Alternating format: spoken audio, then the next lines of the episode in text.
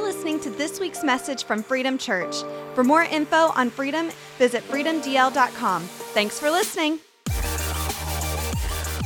Thank you for being here this morning. I am so excited to preach. If you don't know who I am, my name is Tony Alberti. I am the worship pastor here at Freedom, and I love what I do. I love that I get to be a part of this church and a part of the staff. Um, and I just want to say that I'm so, so grateful and so thankful to Pastor Jason and Pastor Monique for allowing me to speak this morning um, and giving me this opportunity.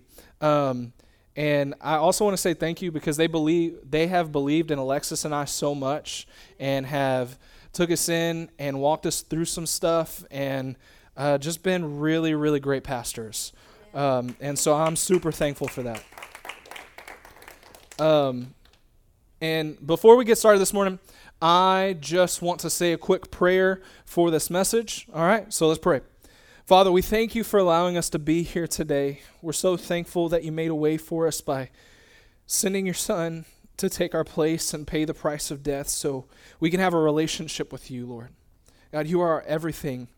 Lord, you are all we need. And I pray that this morning we would focus on you above all else. That in this place today we would be changed by you. That your word would separate bone from marrow and soul from spirit, Father.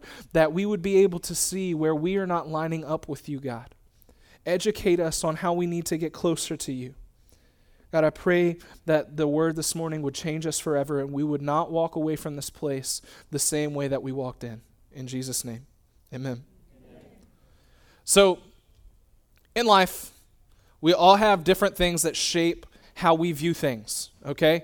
I grew up in more of a city environment, more of a city culture, okay? I was five minutes away from anything I wanted to do, right? And so when I moved to Liberty, like three years ago or four years ago, and I lived here for a year and a half, going anywhere was a task. I was 45 minutes away from anything I wanted to do.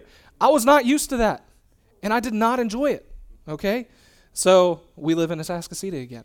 Um, but um, but there there are things in our life that cause us to view the reality of situations through a perspective rather than the truth. These lenses, whether that is um, past hurts, right? Unforgiveness, abuse, maybe the lens is a lifetime of Christianity, right? Week in, week out, coming to church. There's Sunday morning, Sunday night, Wednesday night, all the prayer meetings, all the men's groups, all the women's groups. You're there all the time. And it, sh- it shapes how we think and how we process things. Now, that's not a bad thing unless it's shaping how you think and how you process things through the lens of where you no longer afford grace to people who need grace. Right? And so we need to make sure that the lens we have is a lens of the kingdom. We view everything through the, through the kingdom. And viewing everything through the kingdom is through grace and truth. See, the truth of, of God is for us to acknowledge the injustice in the world according to the word. And His grace is the means to handle that injustice to best reflect God to the world. And so it's truth and grace. It's not just grace, it's not just truth. See, the church is really, really good at identifying truth that the world is missing out on. We're not so great at identifying grace that they need to get into the kingdom. The world is really, really good at giving everybody and anybody grace, but they're really bad at acknowledging the truth of the situation. So, how do we fix this? How do we come to a place to where we can fix this? Well, simple. We have to fix the lens. We have to fix the lens in which we view the world, in which we view the kingdom. We have to fix the lens. Because most of us, when we see injustice, we attack it with a, con- with a condemning truth. We don't attack it with a convicting grace and truth. So, have you ever experienced injustice in your life? right? Injustice, okay? I'm, think it's fair to say that everybody at some point has experienced injustice. I remember um, my first day in fifth grade. I just moved schools, okay? I went from living in Kingwood to living in Humble, just moved schools. I met some people that I was trying to be friends with, and this one girl just comes up and whack, kicked me right in the shin. Never met her. I didn't know her name. Just kicked me in the shin and ran off. What? If that's not injustice, I don't know what is, okay? right? See, injustice is one of these things that we we find little injustices all over life. I'm the type of person where when I come home from work, I work over like I have a full-time job Monday through Friday, and I work over off the Beltway in TC Jester, and so I have to take the Beltway home. And I live in Atascocita, so I take the Beltway to Westlake Houston, and then come up Westlake Houston to our neighborhood. And before I get there, though, there's the exit for Highway 59, right? And so I come up to that exit. Sometimes I have to take that exit because I have to go by a client's office before I go home. So I'm just waiting in line in that exit, right? Just waiting my turn, slowly but surely inching up. And then there's always that one guy. There's always the one guy that's like, whoop, I'm just gonna cut right in. And like that gets under my skin. It's like, bro, do you not do you you think your time is more important than my time? Right? You think your time is more valuable than my time. Just wait your turn. Just wait your turn. Right? Like this this really gets frustrating for me. Like this is a real problem. Like I'm not making this up. This is a real problem for me. I get I get angry. like I am in my truck angry and I have to repent to God because I am so angry. Okay, this is a problem. This is real. All right? So so so we all experience. See, what's funny is Rod right here. He's my uncle. He's looking at me and laughing because he's that guy. But anyways, um, and, and so we've all experienced injustice. What'd you do with that? Did you get angry? Were you hurt? Did you get bitter? Did you seek revenge? Right? Well, I didn't seek revenge. I sought justice. No, justice in your way instead of God's way is revenge. Period.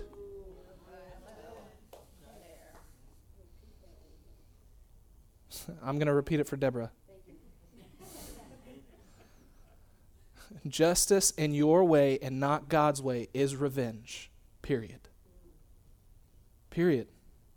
When we seek to do something in our strength rather than releasing it to the will of the Lord, it's revenge. It's not justice. See, we see this in the world around us today.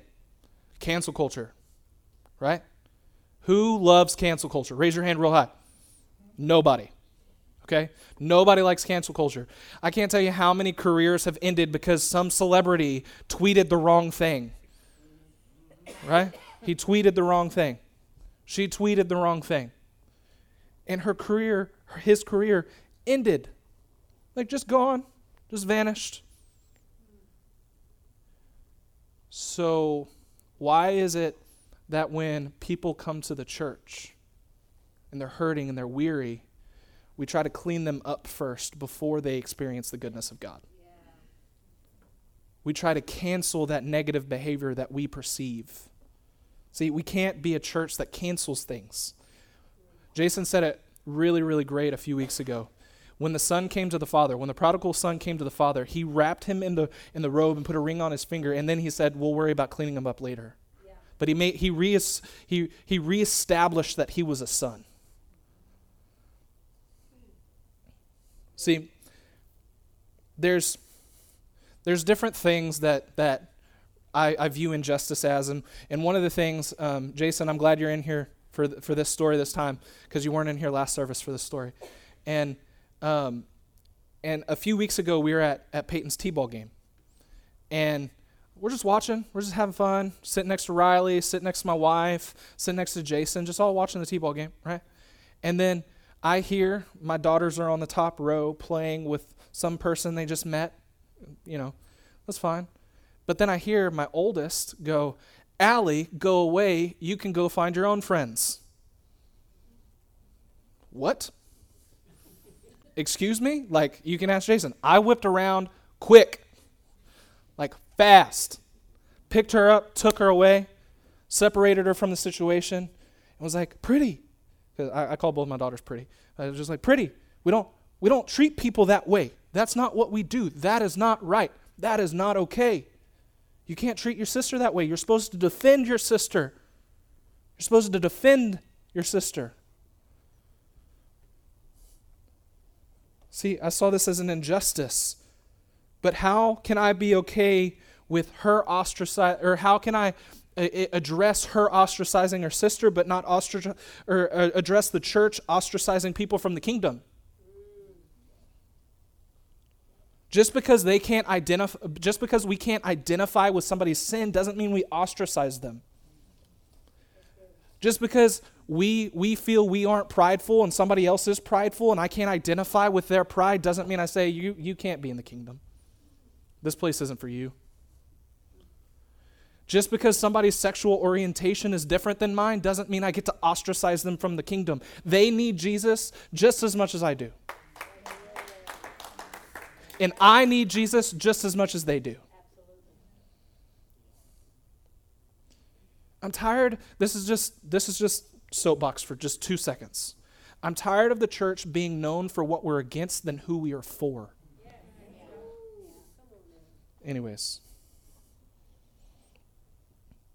See, today in my sermon, if you if there's only one idea that you get, I want you to get this idea. Just this one simple truth. Where we say, seek to make things fair, God sacrificed to make things right. Where we seek to make things fair, God sacrificed to make things right. So when we are in the kingdom, we should sacrifice to make things right because that is God's nature. That is who He is. And we are supposed to become His righteousness. I'm getting ahead of myself, though.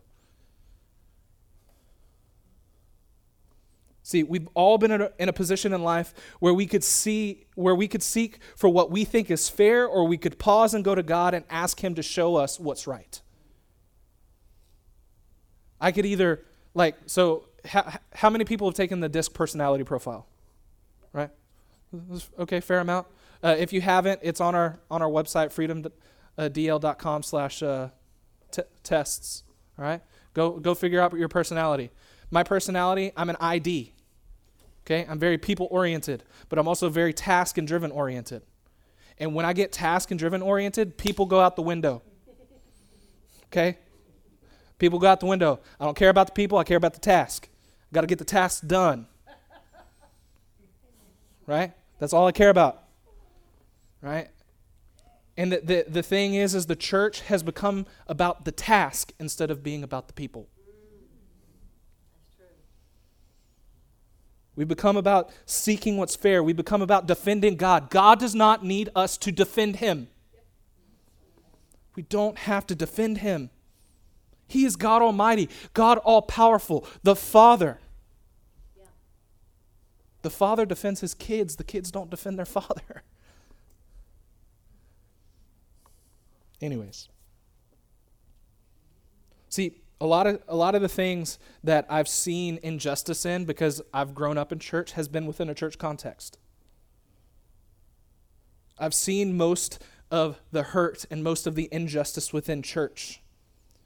And I'm sure if we took a poll of the room, people would lift their hands and talk about church hurt. Right?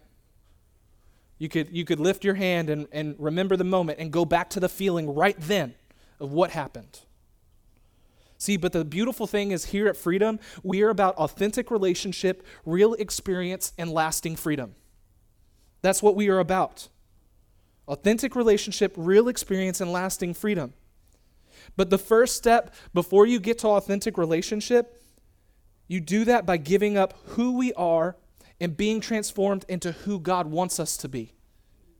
We have to give up who we are. I'm this. This is my personality. God, who'd you make me to be? Right. How do you want me to use this? I think this way, and it doesn't make sense all the time. Why did you put this? Why did you wire me this way? How do you want me to use this? See, and this gets us to 2 Corinthians 5 16 through 21. From now on, therefore, we regard no one according to the flesh.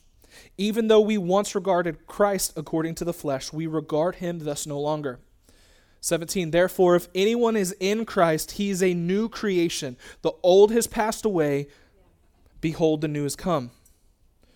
All this is from God, who through Christ reconciled us to himself and gave us the ministry of reconciliation.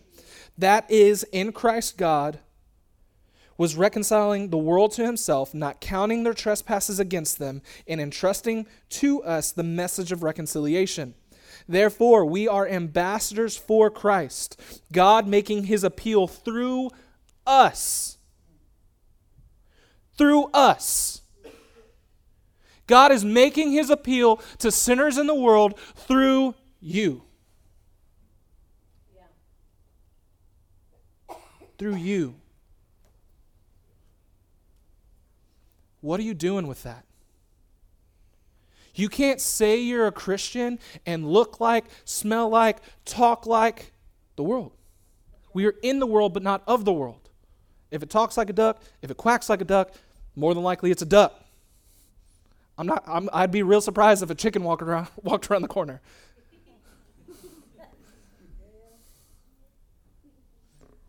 Authentic relationship, real experience, and lasting freedom. Lasting freedom is one of the most important ones because Jason gave the a perfect analogy. You get people around you, and it's like a ratchet strap. Each time you pull it back, it can't go back to the to the, where it was. And we are not going to allow people who experience freedom to go back to who they were. And we only do that through being his ambassadors. But let me, let me finish the scripture. Therefore, we are ambassadors for Christ, God making his appeal through us. We implore you on behalf of Christ, be reconciled to God. For our sake, he made him to be sin who knew no sin, so that in him we might become the righteousness of God. So let's break this down for just a second. Verse 16 We don't regard anyone according to their flesh. When you look at people and you're upset at them, do you look at them and say they're a son and a daughter of God, or do you say they're a liar and a cheater and a thief? 17, we are a new creation. Why is it that we expect people to see all the growth we've made, but we refuse to see the growth that people have made?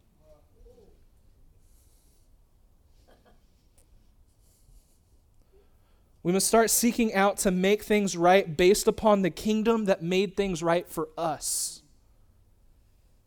The kingdom made things right for us. And so we have to step into that and walk through that and bring people into that process, not what we define as what's right.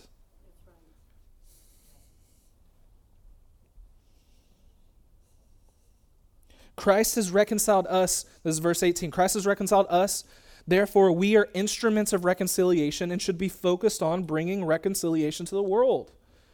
Whenever there is injustice, is the thought process how can I take revenge or how can I bring them closer to God?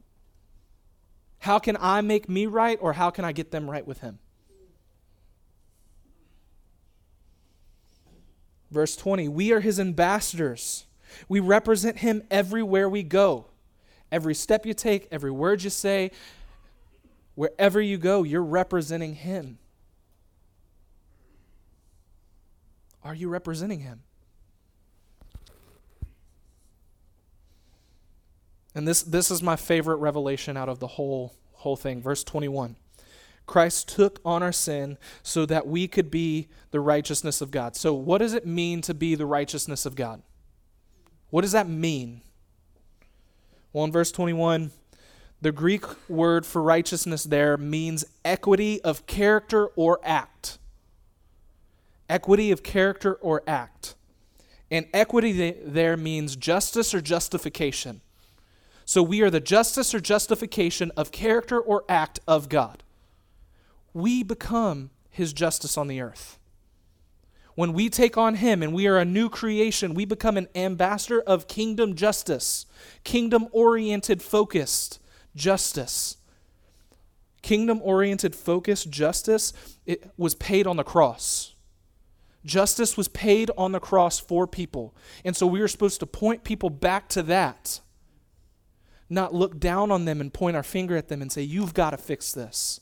They don't have the power to fix that. I don't have the power to fix me. So who am I to go to somebody and say, You've got to fix this? So, what happens when we begin to seek what we think is justice? So, well, it's real simple. There's a few red flags that pop up.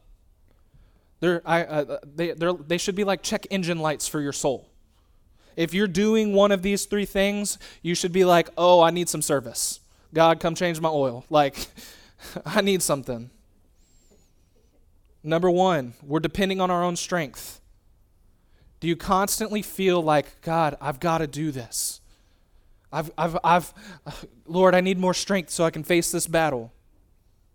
No, he, in his scripture, he says, in, his, in our weakness, he is made strong. We've got to embrace the weakness, not try to power our way through. Number two, have you made the battle yours when the battle is God's? Have you made it yours? Have you made the battle yours? And what I mean by that is have you looked at the sin in somebody else and made them an enemy because you don't like the sin that they're doing?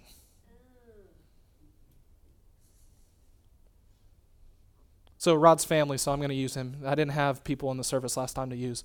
I really like to call on people in the audience. But um, so Rod, right? If Rod lies to me and I find out about it, and I look at him and say, "You're a liar," and I treat him like a liar all the time, I'm not looking at him. I've made the battle mine and declared him an enemy when he's a son of God.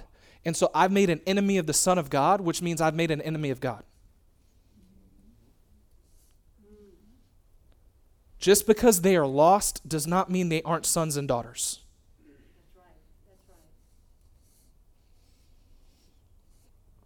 And so that leads directly into the third point.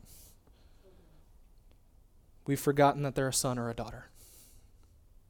Just because I don't like what they're doing doesn't mean they're not a son or a daughter. The prodigal was still a son when he left. Paul when he was Saul and he was persecuting the church was still a son. He thought he was doing what was right.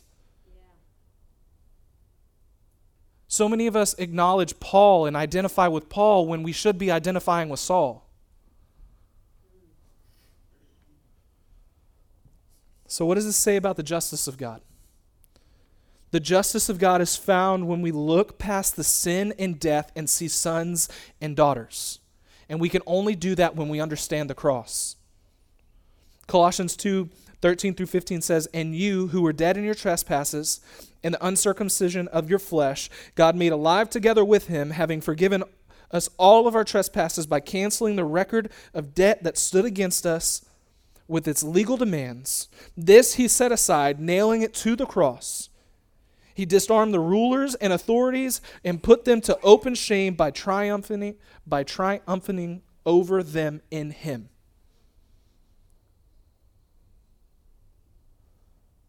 We were dead in our trespasses, but God set it aside by nailing it to the cross. Do you believe your sin was nailed to the cross with Christ? Or are you still focused on the enemy that is your sin? Are you still focused on that? Our sin has been conquered, it's been disarmed. Are you walking that out? Are you walking out victory?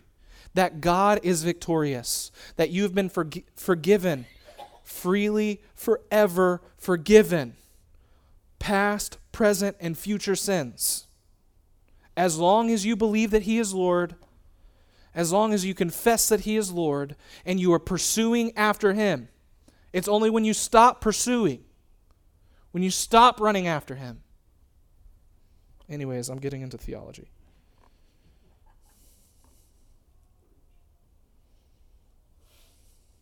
Are you walking this belief, belief out?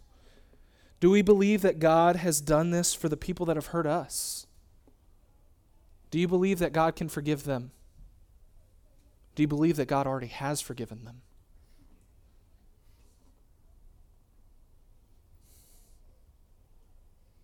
In order for us to walk out God driven justice, we have to set unforgiveness aside. You're not allowed to have unforgiveness or offense in the kingdom. It's not allowed. I don't care what they've done. I don't care what name they've called you. I don't care what disrespect they've shown you. And that one right there, respect. That's a big one for me. When I feel like somebody has disrespected who I am, what I do, and what I stand for, oh, by golly, that is hard.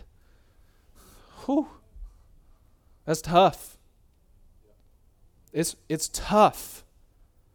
I was in a situation where I was with a man that was mentor, dad, for a long time. And one week after service, I led worship in the service. He didn't enjoy how worship went. He called the whole worship team together. was like, hey, after service, we're going to meet. And uh, we need to have a meeting after church. And then he invited the whole church to the meeting. So I was sitting, you know, we had a middle section. I was sitting dead center in the middle section during this meeting, and he was standing at the pulpit just like this.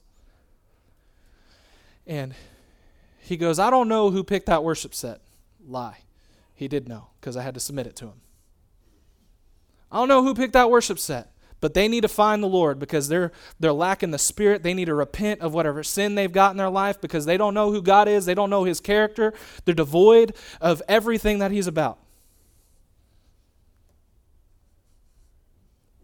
Whole worship team knows what's going on. Had a couple amens in the back. I'm sitting here from a man that called me son. Yeah. And he's looking at me, telling me these things. Looking at me, telling me these things. Pretty important piece to the story that I, I don't I haven't gotten to talk to everybody yet. But my dad died when I was about eight years old. And so like I lacked a father. Wanted a father. Found a father in this man, so I thought. And that happened. And I remember for years being angry about this. Years. And finally having to realize he's not my enemy. He's just a son that's hurting just like I am.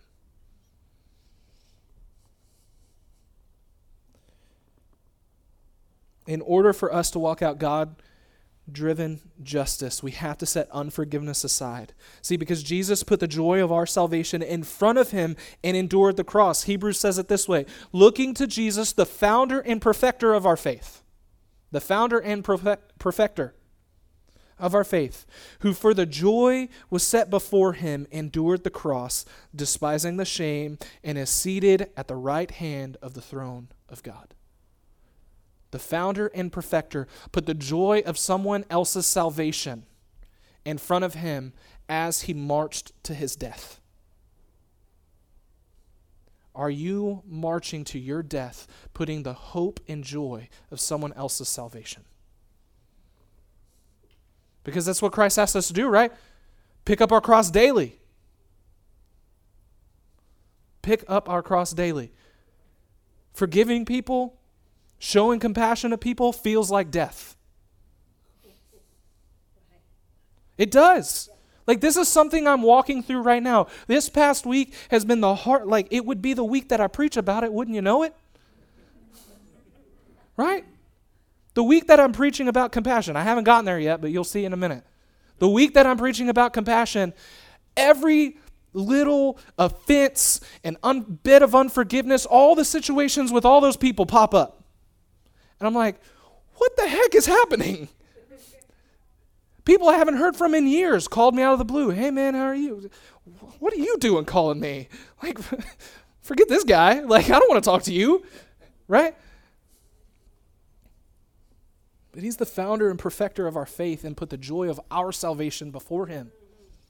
Are we putting the joy of their salvation before us?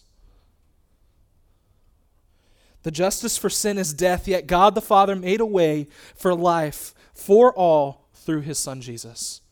If you look at somebody and think they don't deserve salvation, we got to get some stuff straight.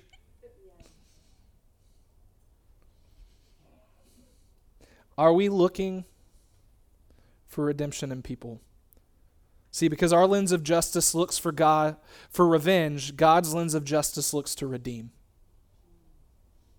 Our lens of justice looks for revenge. When we say, this is injustice, I'm going to make it right, what we're really saying is, I'm going to take revenge on this person. But God's lens of justice looks to redeem. God's lens of justice says, let me go reconcile. Let me have a meeting where I swallow my pride and I sit down and I really listen to what they have to say, even though 110% of me tells me that they're wrong.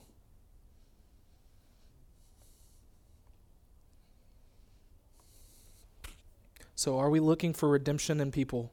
See, we can't look for redemption when our perspective is offense.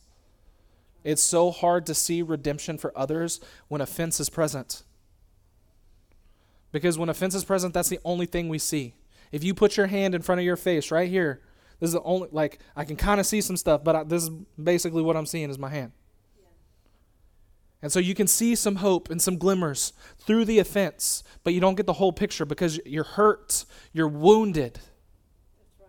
That's right. See, but part being a part of the kingdom means replacing the lens of offense with the lens of redemption.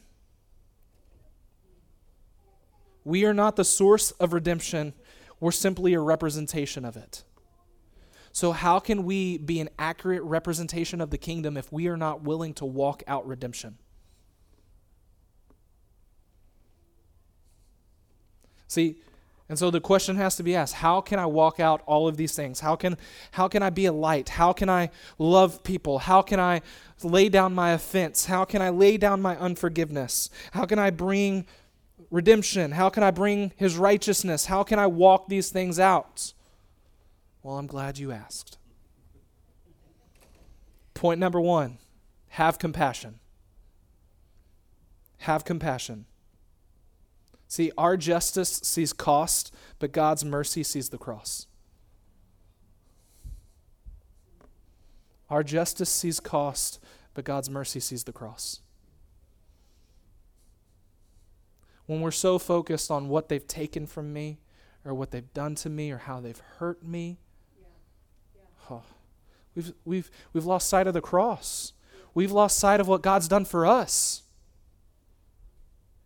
knowing what God's done for me, how can I ever not want Him to do that for somebody else?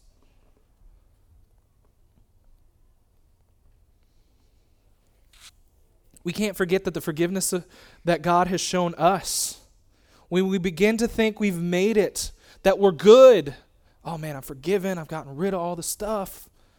That's just like checklist stuff. That's man mentality.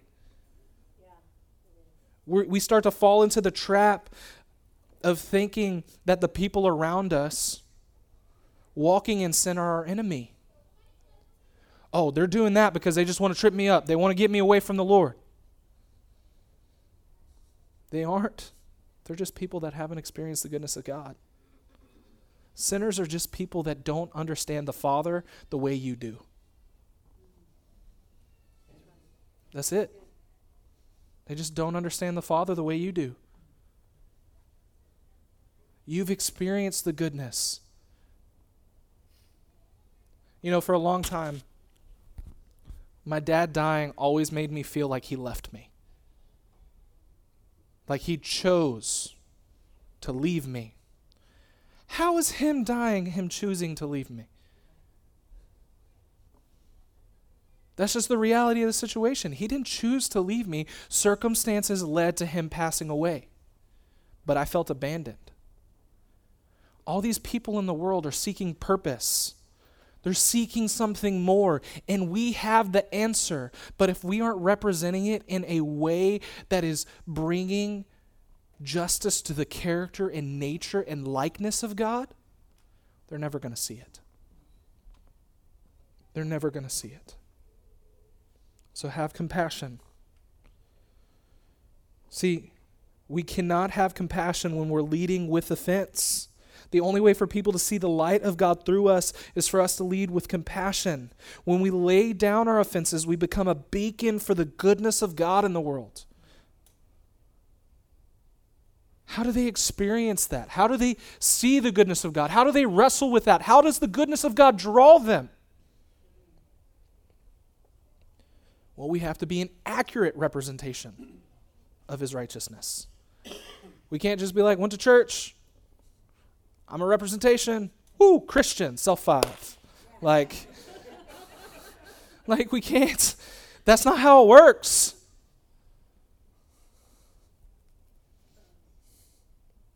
Matthew 9, 36 through 38 says this When he, being Jesus, saw the crowds, he had compassion for them, because they were harassed and helpless, like sheep without a shepherd.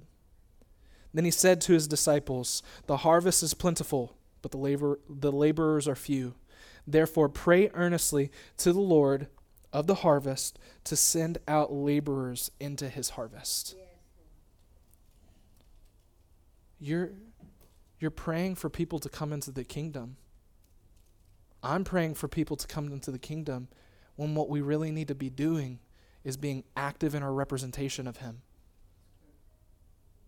Stop praying and hoping that they're going to come. Go do the work. Go do the work.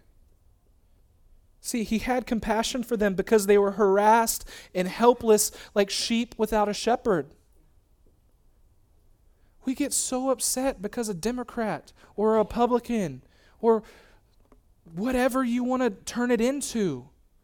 Your political ideology has no place in the kingdom. No place in the kingdom.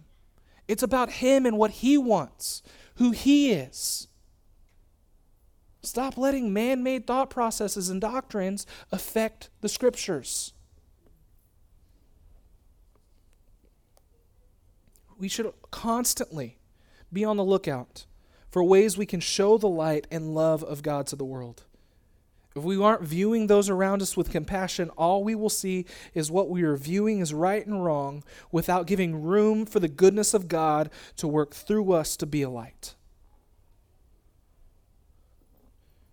If, if we aren't leading with compassion, we're just going to view people as they're, they're living right, they're living wrong. They're living right, they're living wrong. They're living right, they're living wrong.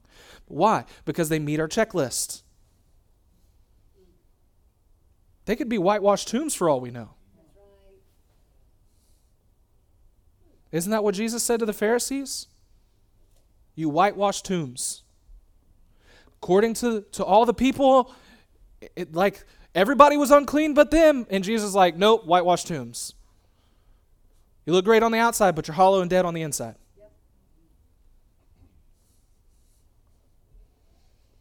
Be careful that you don't put so much emphasis on what you look like, sound like on the outside that you're hollow and dead on the inside because Matthew chapter 7 says it clearly. Lord, Lord, did I not prophesy in your name? Did I not cast out many demons in your name? Did I not perform signs and wonders in your name? And he's going to say, yeah, but get away from me, for you never knew me. Just because you operate in the power of who God is doesn't mean you know his character. That's why it's so important on being an accurate representation of him.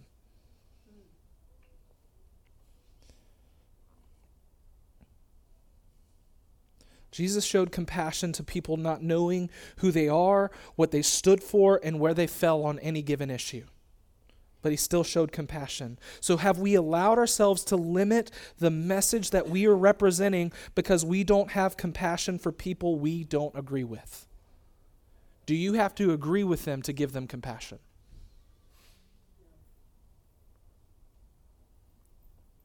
Because honestly, that one right there is real hard for me. I want you to agree with me because I think I'm right, because I'm prideful and arrogant. I'm just being real. Last night, I was I was going to bed, and I, I was just thinking through some stuff, and all I could say is, God, forgive me for my pride. God, forgive me for being arrogant thinking that I know what's best. I'm not you. I'm not you.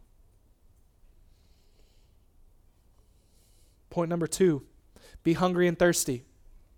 Be hungry and thirsty. Matthew 5 6 says this Blessed are those who hunger and thirst for righteousness, for they shall be satisfied.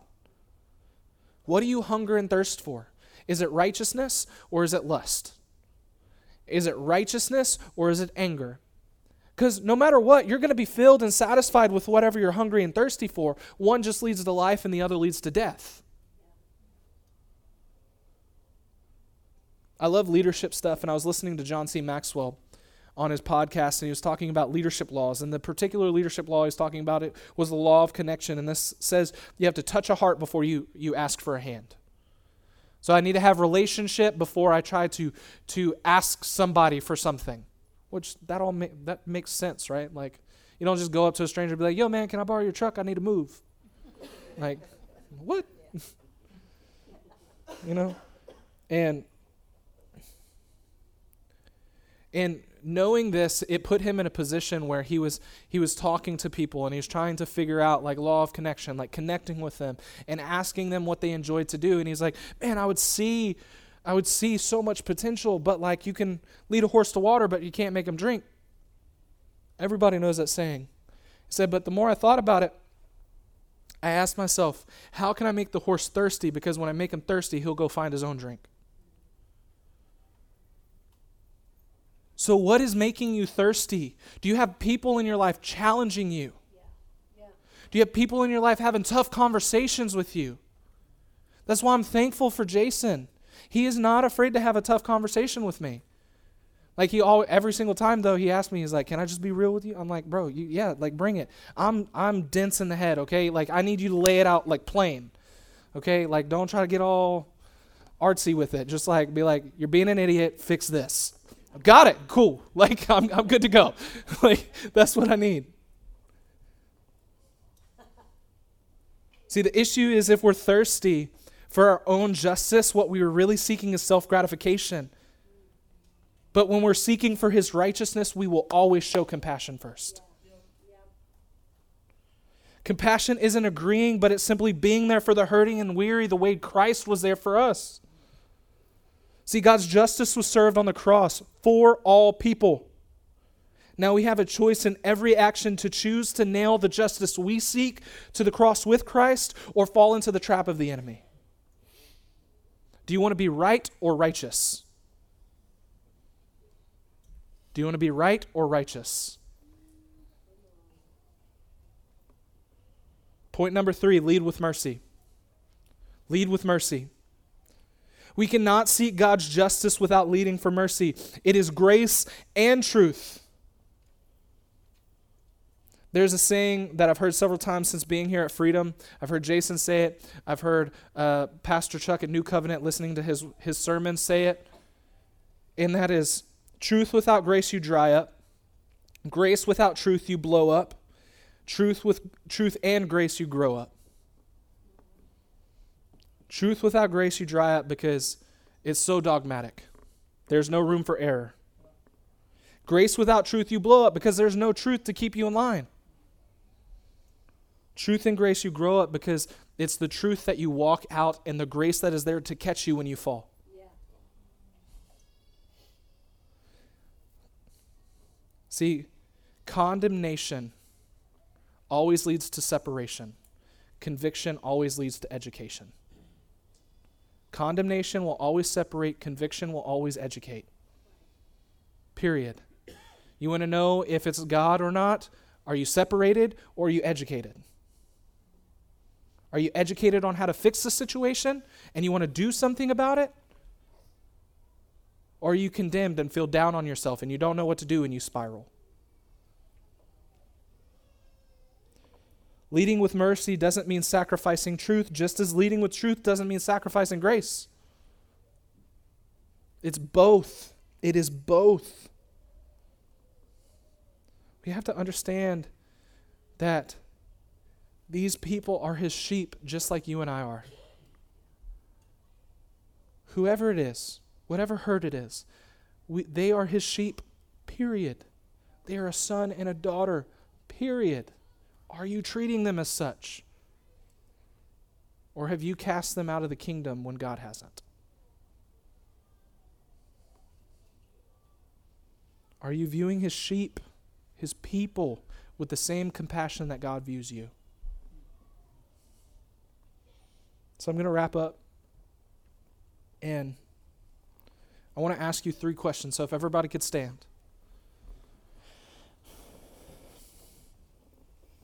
See, we, we all want to be used in our purpose, but in order to do that, we have to submit to the ways of God and become his righteousness. This leads us back to the beginning of the message. We have to submit to His ways.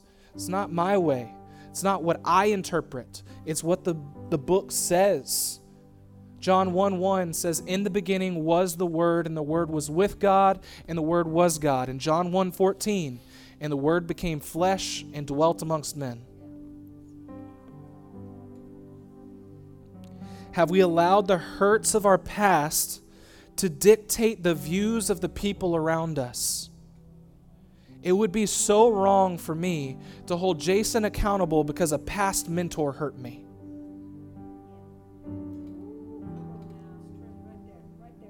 How am I going to do that to him? He's not him. He's not him.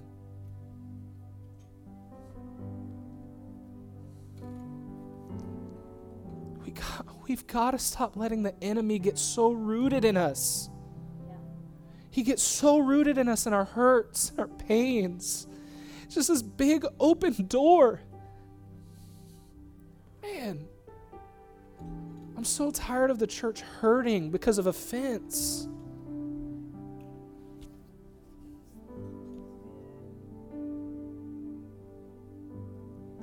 Are we holding people to a standard that they don't understand? Are there people in this world that don't live like us and we hold them to the, the same biblical standard that we hold ourselves to, knowing that we have repented and come to Christ when they haven't?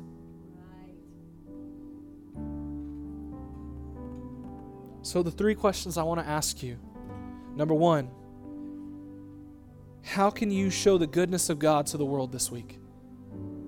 How can you show the goodness of God to the world this week?